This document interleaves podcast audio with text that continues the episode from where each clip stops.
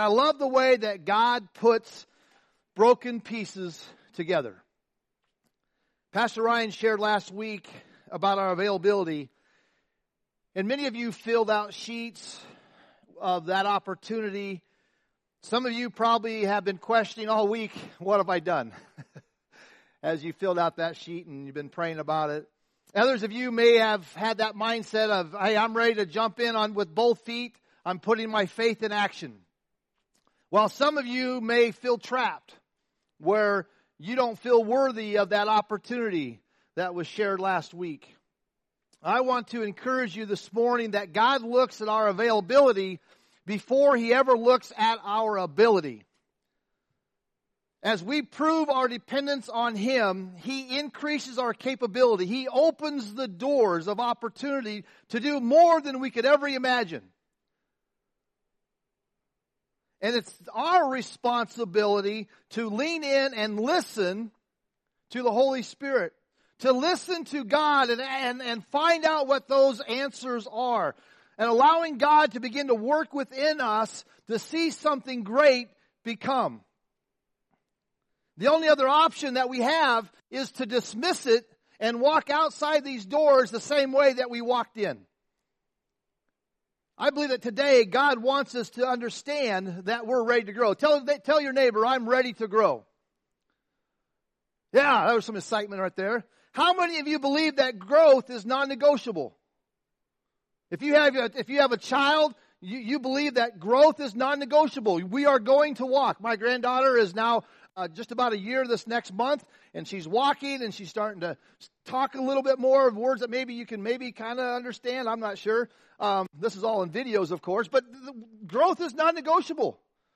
Our walk in the Lord is non-negotiable. God wants us to be able to grow. And so today, is it our choice to grow? There's a stat that says, if you are a hearer, your retention is only at 5%. If you are a note taker, your retention increases up to 35%. But if you take notes and then you take those notes home and you apply it, your retention rate goes up to 90 to 95%. And so today, if you have a pen and you need a pen, we have pens in the back. If you don't have a bulletin, we'll get you a bulletin. If you need the notes, go to our Essential app. Whatever the case may be, but I encourage you to take notes. I encourage you to take this home, to apply it, to process it, to believe it, to ask God for direction. Because I believe that he wants us to retain the things that he has in his word so that we can be the church that is alive because he's working within us. Amen? Hallelujah. So let's pray. Heavenly Father, remove all the distractions that we may have, that we may have brought in. God, use us today that we may be able to retain all that you have for us. For you are a great God. In Jesus' name, amen. I want you to open up your Bible to Mark chapter 2. Will be our context this morning.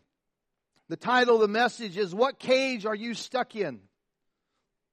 And this is an incredible story that we're going to be looking at. It's a miraculous story of what takes place when a group of people see a need and move forward. So Mark chapter 2 verse 1, it says, a few days later, when Jesus again entered Capernaum, the people heard that he had come home. These were personal accounts of encountering Jesus that were being broadcasted, word of mouth. When God's doing something in your life, you begin to want to express that. You begin to want to share that. God is an awesome God. God is doing some great things. And as you begin to express that, this is what's happening here in Mark. There were life-changing moments that were spreading around Capernaum of what Jesus had done. And they began to look and they're like, he's back. You know, if you've ever gone to a place where you were if you were a favorite sports team or whatever, and a guy is hurt and he comes back, you're excited. You're like, all right, my quarterback is back or my player's back, and you get excited. Well, this is what was going on here. The people were excited that he's back. We see in verse 2, it says, they gathered in such large numbers that there was no room left, not even outside the door. and he preached the word to them. The first point in your notes, it says there's a time of excitement.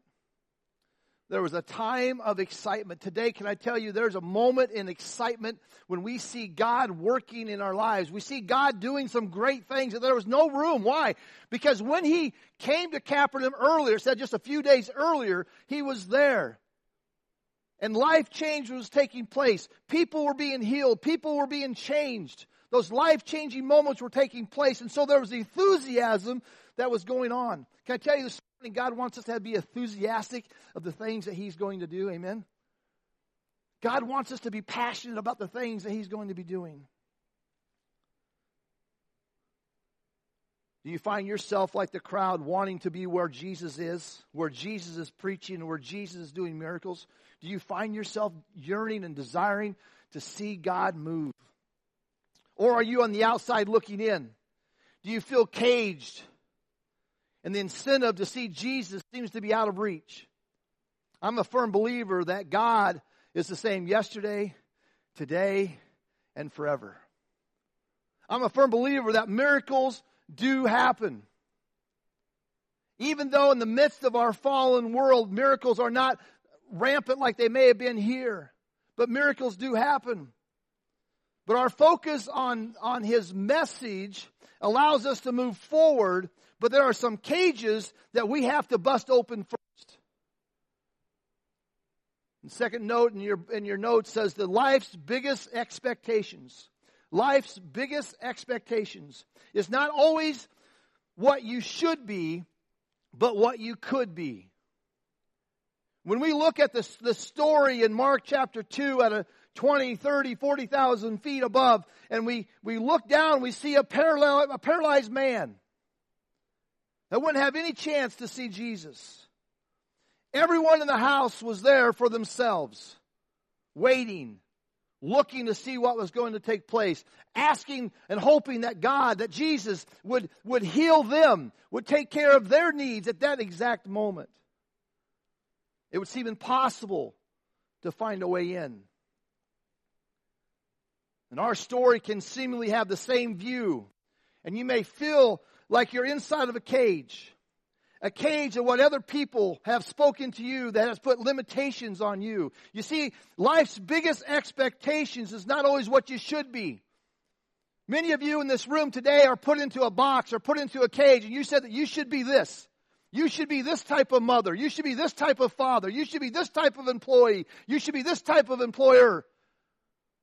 You should be this type of person. And you get put into a box. Instead of looking and saying, God, what could I be? God is looking at you and thinking and believing that you could be something great.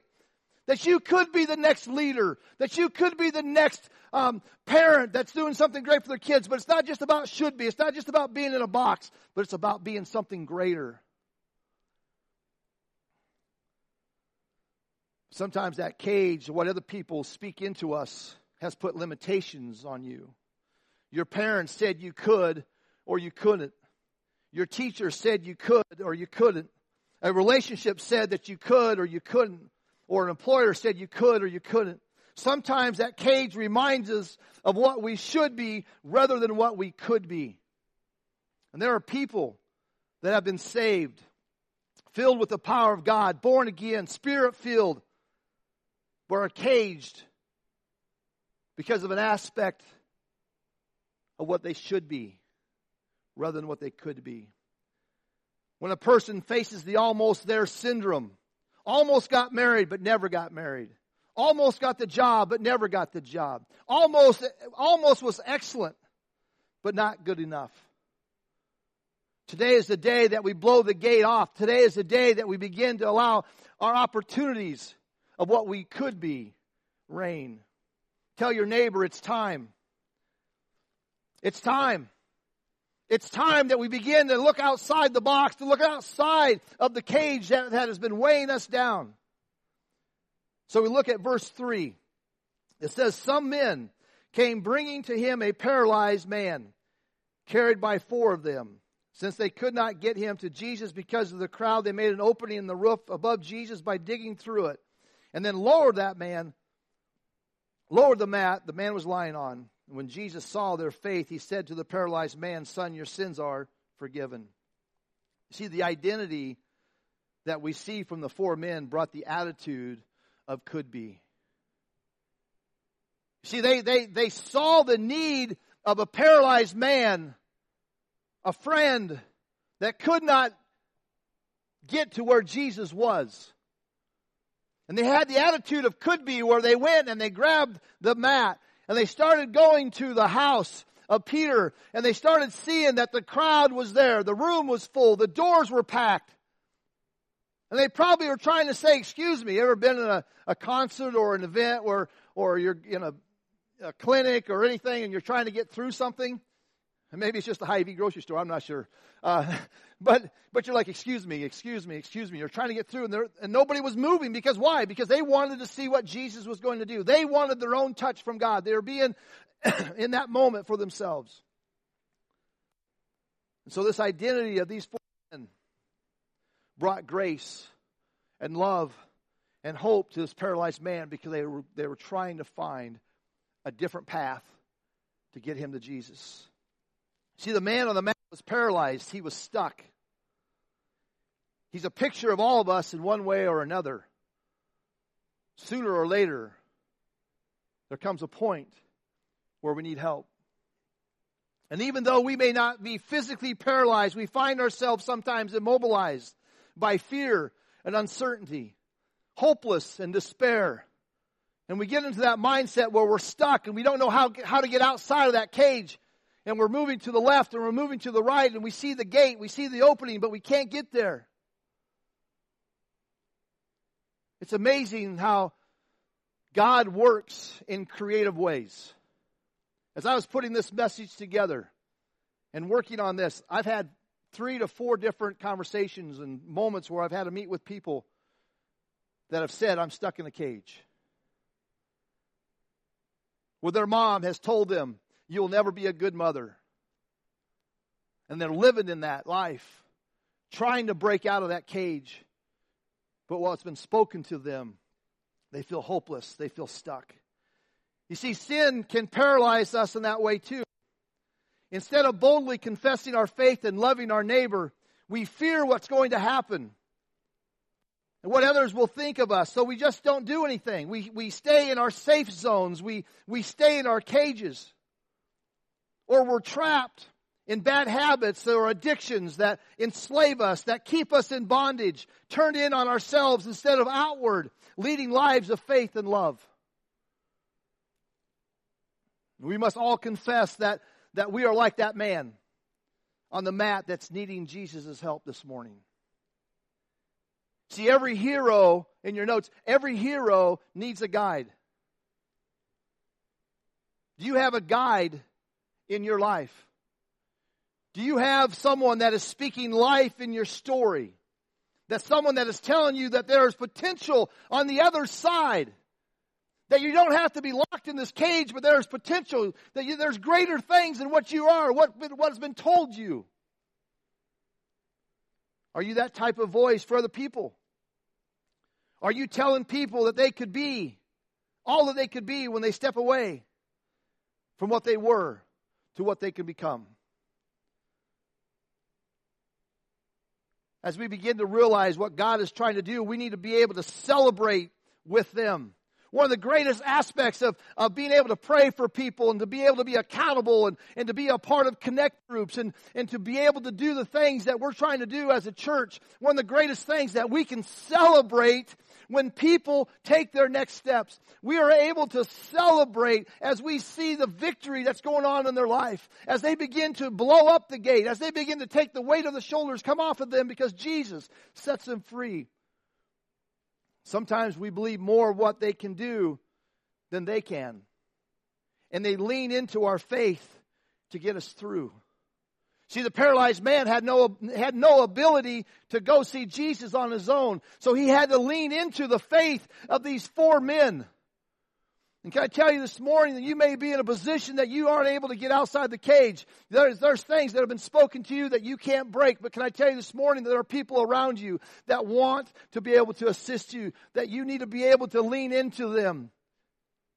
to allow them to be a part of your struggle, to be encouraged by those that are around you, to lean into the faith to get through,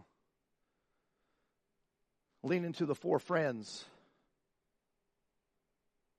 to get to Jesus.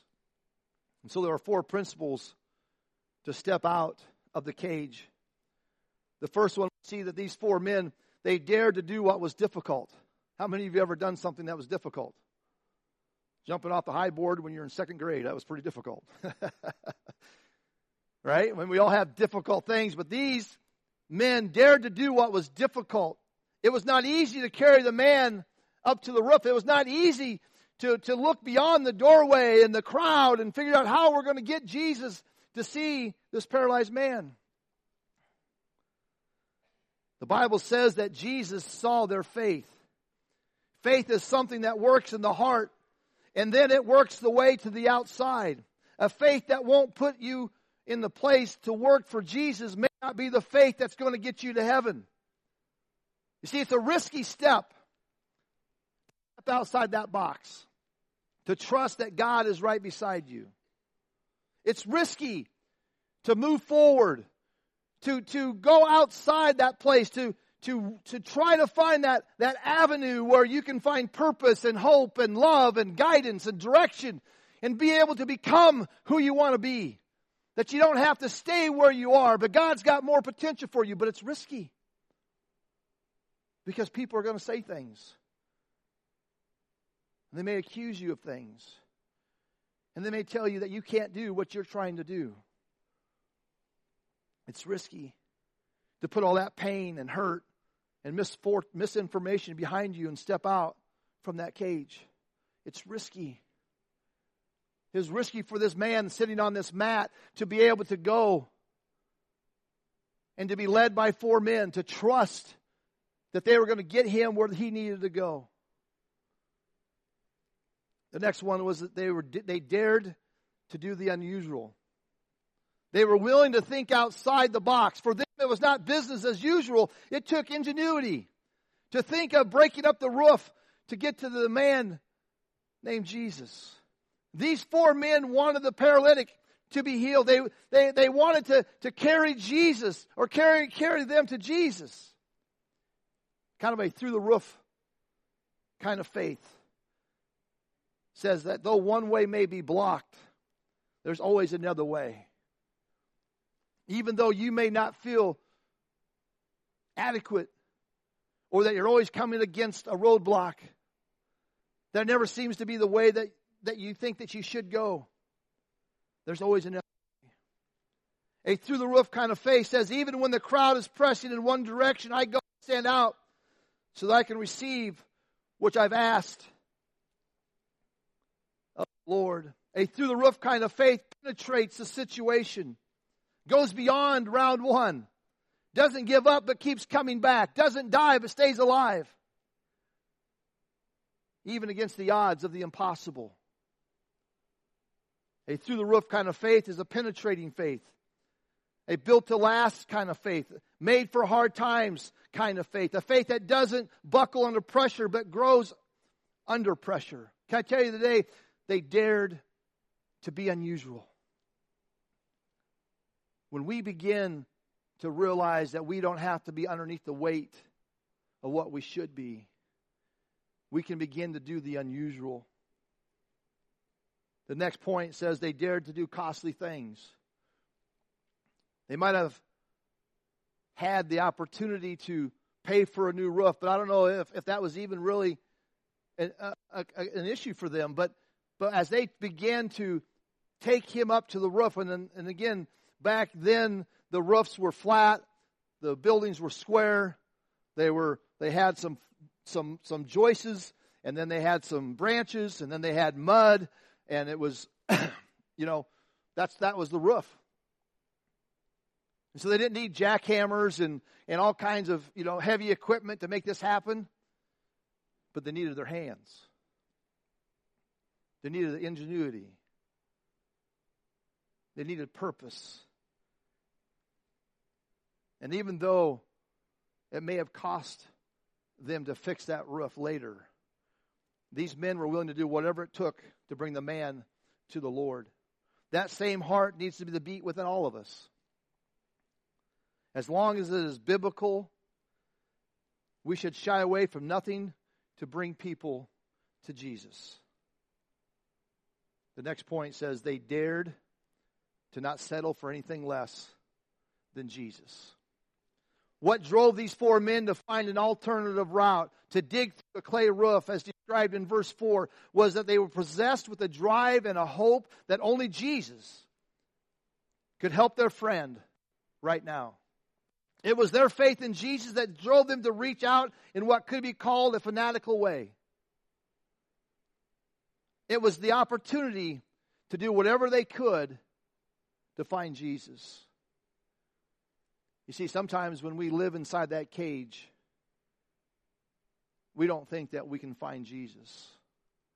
We don't think that we are able to break through. Can I tell you today, can I encourage you today, that no matter what you're facing, no matter what situation that you're in, no matter what disappointment that you may be feeling, no matter what abilities that you don't think you have, that God is right there in the midst of that cage. Maybe you don't feel like you can take that next job because you don't feel qualified. Maybe the enemy has thrown darts at you and you just don't know what your next steps would be. Can I tell you today that Jesus is right next to you, encouraging you, wanting to help you as you find the way out of that cage. The next point says they dared to be persistent, that led to extraordinary faith. They were determined not to turn back. They were determined not to turn back because they were persistent. I don't know the time frame that it would have taken to get from where they picked up the paralyzed man to where they were on the roof. Maybe it was 15 minutes, maybe it was a half hour. But any time that you carry a load, it's about being persistent. It's about being able to get as far as you can and then take a break. And get as far as you can and take a break. And we need to understand that as we are persistent in our faith, as we're persistent in our walk with the Lord, there are going to be moments where we need a break. There are going to be moments that we have to be refreshed. And I think that goes back to earlier when I said we need to lean into other people.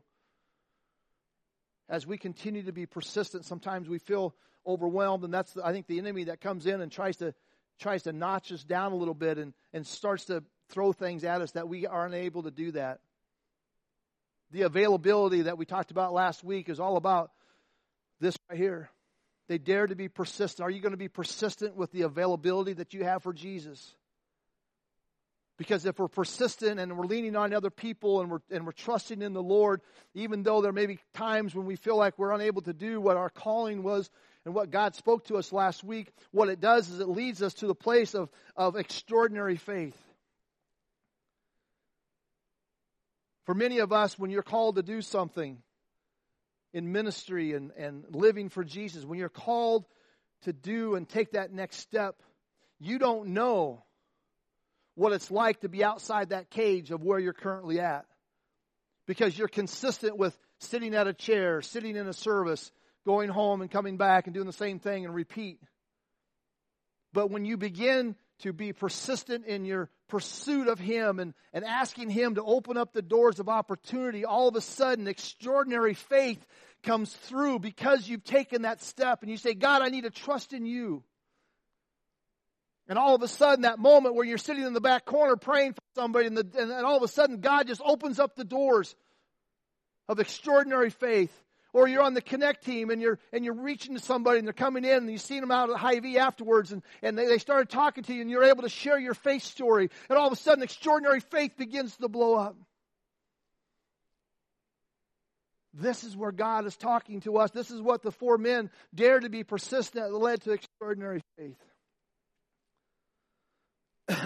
Sometimes the reason that we get out of the cage, sometimes the reason we can't get out of the cage is because we listen to the wrong information. Proverbs 23:7, the first half says, "For as he thinks in his heart, so is he." Whatever you think you are becomes your reality. How we view ourselves and those around us determine so much by what happens in our brain when we make those decisions. We have soccer, spring sports start tomorrow. And we're going to condition and we're going to push the kids and we're going to ask them in all sports to do more than what maybe they have done so far. And if they come into the practice and say, "I'm not going to do this, this, and this. I'm just going to take it easy. I'm not going to work hard at it." The first week of practice is going to be hard. Because the mindset is whatever you think you are becomes your reality. If you think that you can't, then that's where your mentality is going to be. I can't do that. If you want to be able to do greater things and your mentality says, then I have to take the steps to make that happen. It starts up here. God's a big God. God's a great God. But God's not going to move the mountain if you're not willing to do some climbing.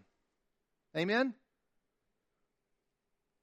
How do you have it in your life that can help break the cage in you? The cage becomes our regular routine because we have listened to what we should be rather than what we could be. We stay in the cage even though it is limiting because it's safe and it's secure. See, we've given you the 4 steps of why the 4 men dared to be something better. But we also see right here that in the midst of all of that, it can be safe and it can be secure to stay where you're at. Nothing, no big deal. I'm safe and secure. I know that someone's speaking life into me. I know they tell me I can't do this, but I feel safe and secure. It's the weight of not making the cut, not being able to see our potential. It's kind of like the electric fence mentality. Anybody ever touch the electric fence? Love it. Gives you a good old zing, right? Or the dog, if you guys have dogs and you have the private fence in your yard, and you have to train them how far they can go to the fence before they run over it, so they, get zapped for a little bit, but then they're free, right? So you're trying to train them. Well, it's kind of the same way. Sometimes the reason we can't get out of the cage is because we listen to the wrong information. Sometimes we can't get out of the cage because we don't understand the potential that we can have. We stay inside the cage because we don't see it. But yet it says in Proverbs 23:7, "For as he thinks in his heart, so is he." There are things that we weren't able to accomplish until we made a mental decision to make it happen. And I believe that's where God wants us to begin to see. That we can make it happen, that we can begin to take those steps. As long as I say I can't do it, I'll never make the attempt to try. Because the excuses are going to win out. And when excuses win out, we can't become who God wants us to be. The story that you tell yourself is incredible because you are the author of the story. You are the author of the story. And so what story are you going to share today? What story are you going to share to yourself today? Do you have anyone else in your life that is telling you that there's no way out?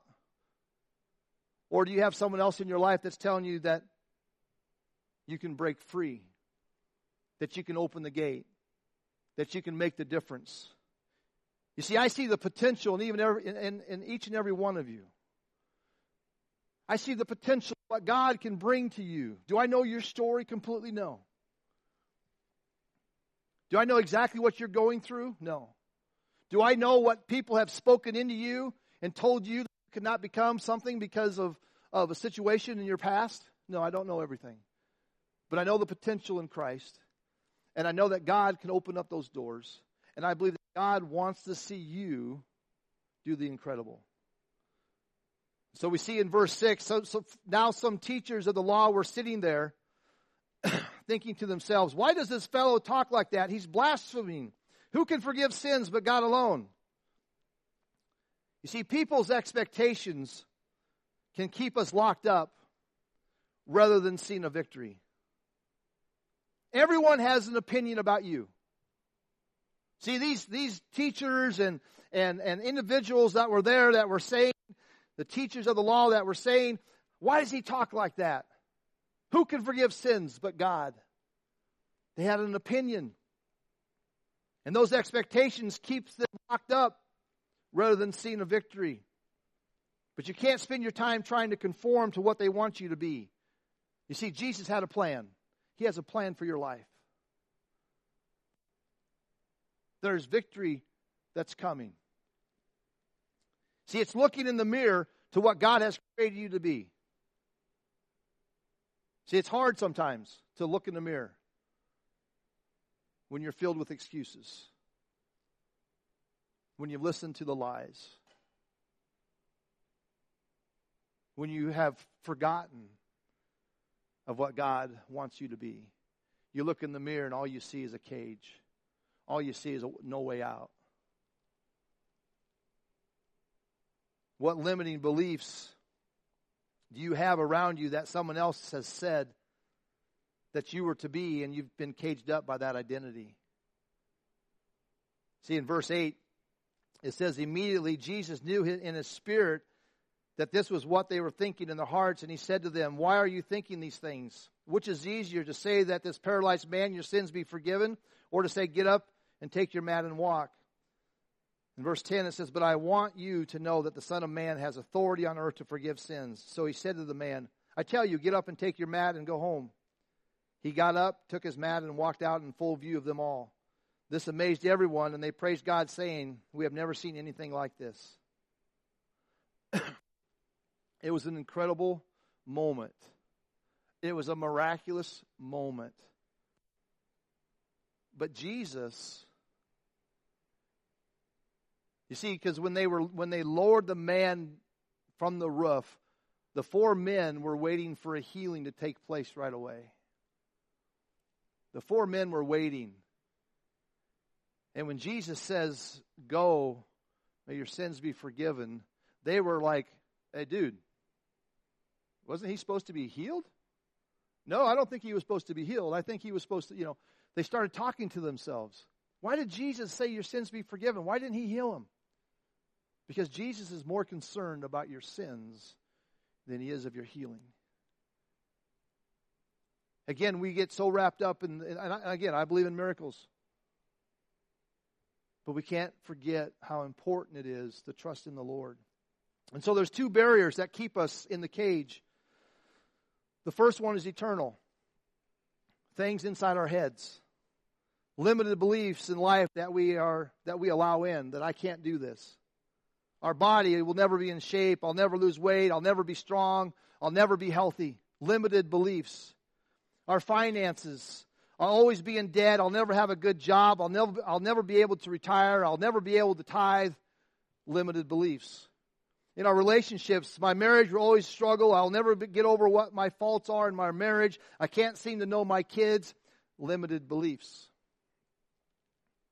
It's those limited beliefs that happen that keep us in the cage. The external barriers that we face, the things that we encounter. As the four men began to get to the building, what did they encounter? They encountered the crowd. It was an external barrier. You see, we're all at a cage at some level. But when we have the attitude of what could I do to get beyond this gate today, begins to break down that barrier. Are your beliefs for the people around you that you love, are they limiting themselves by being the shoulds that are caged in? Or are they the coulds that are breaking out of the cage? This morning I want you to know that you can be the coulds. You could be all that you can be as we trust in the Lord. It's time to dream what you could be in your walk with God, your relationships, your finances, your profession, your availability. As we break out of the cage, there's going to be opportunities. We can dream of that.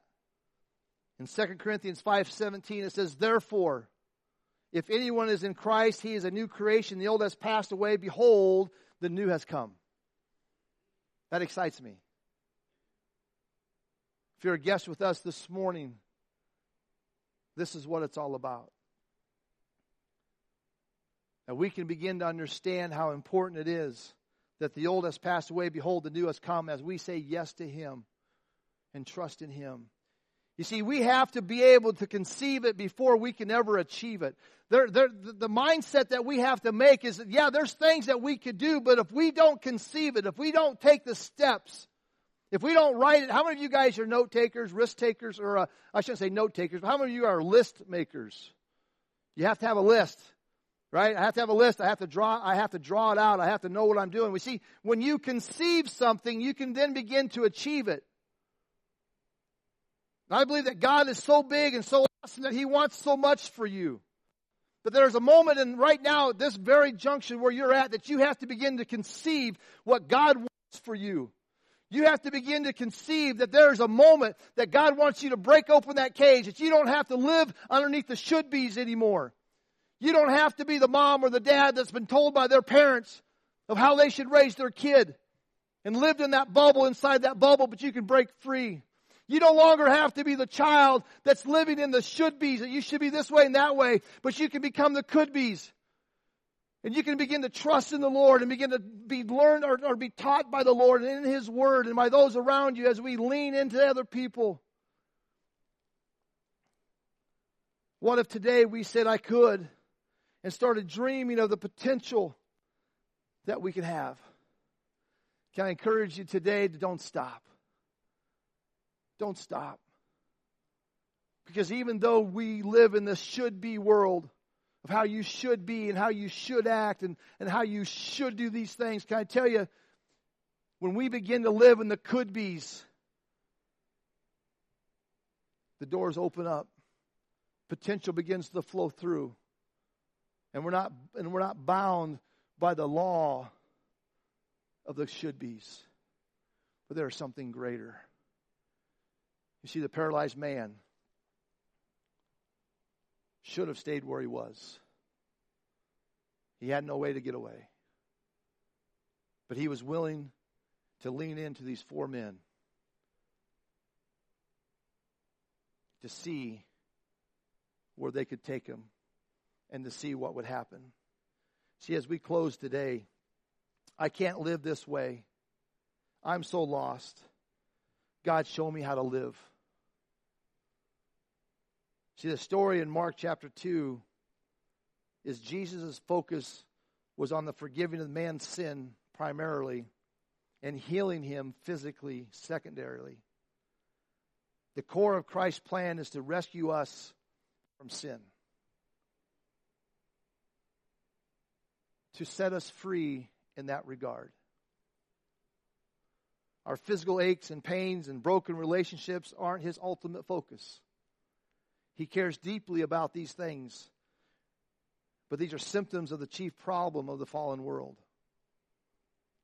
The weight of being in a cage comes in many forms. It could be physical, spiritual, mental, emotional, systematic. There are people in our community, in our congregation, in our family that are paralyzed, unable to move, stagnant, stuck. And Jesus calls us to know what keeps them that way and do something about it. It's an opportunity and a responsibility of our part to listen and to take action. So what is the mat that you're living on? What carries you? How can we help you stand? How can we help others stand? To roll up the mats and walk. As followers of Jesus, we are asked to take a stand so those who could not walk or are maimed by poverty or other areas and other situations, those who are spiritually disturbed may be able to stand and walk again.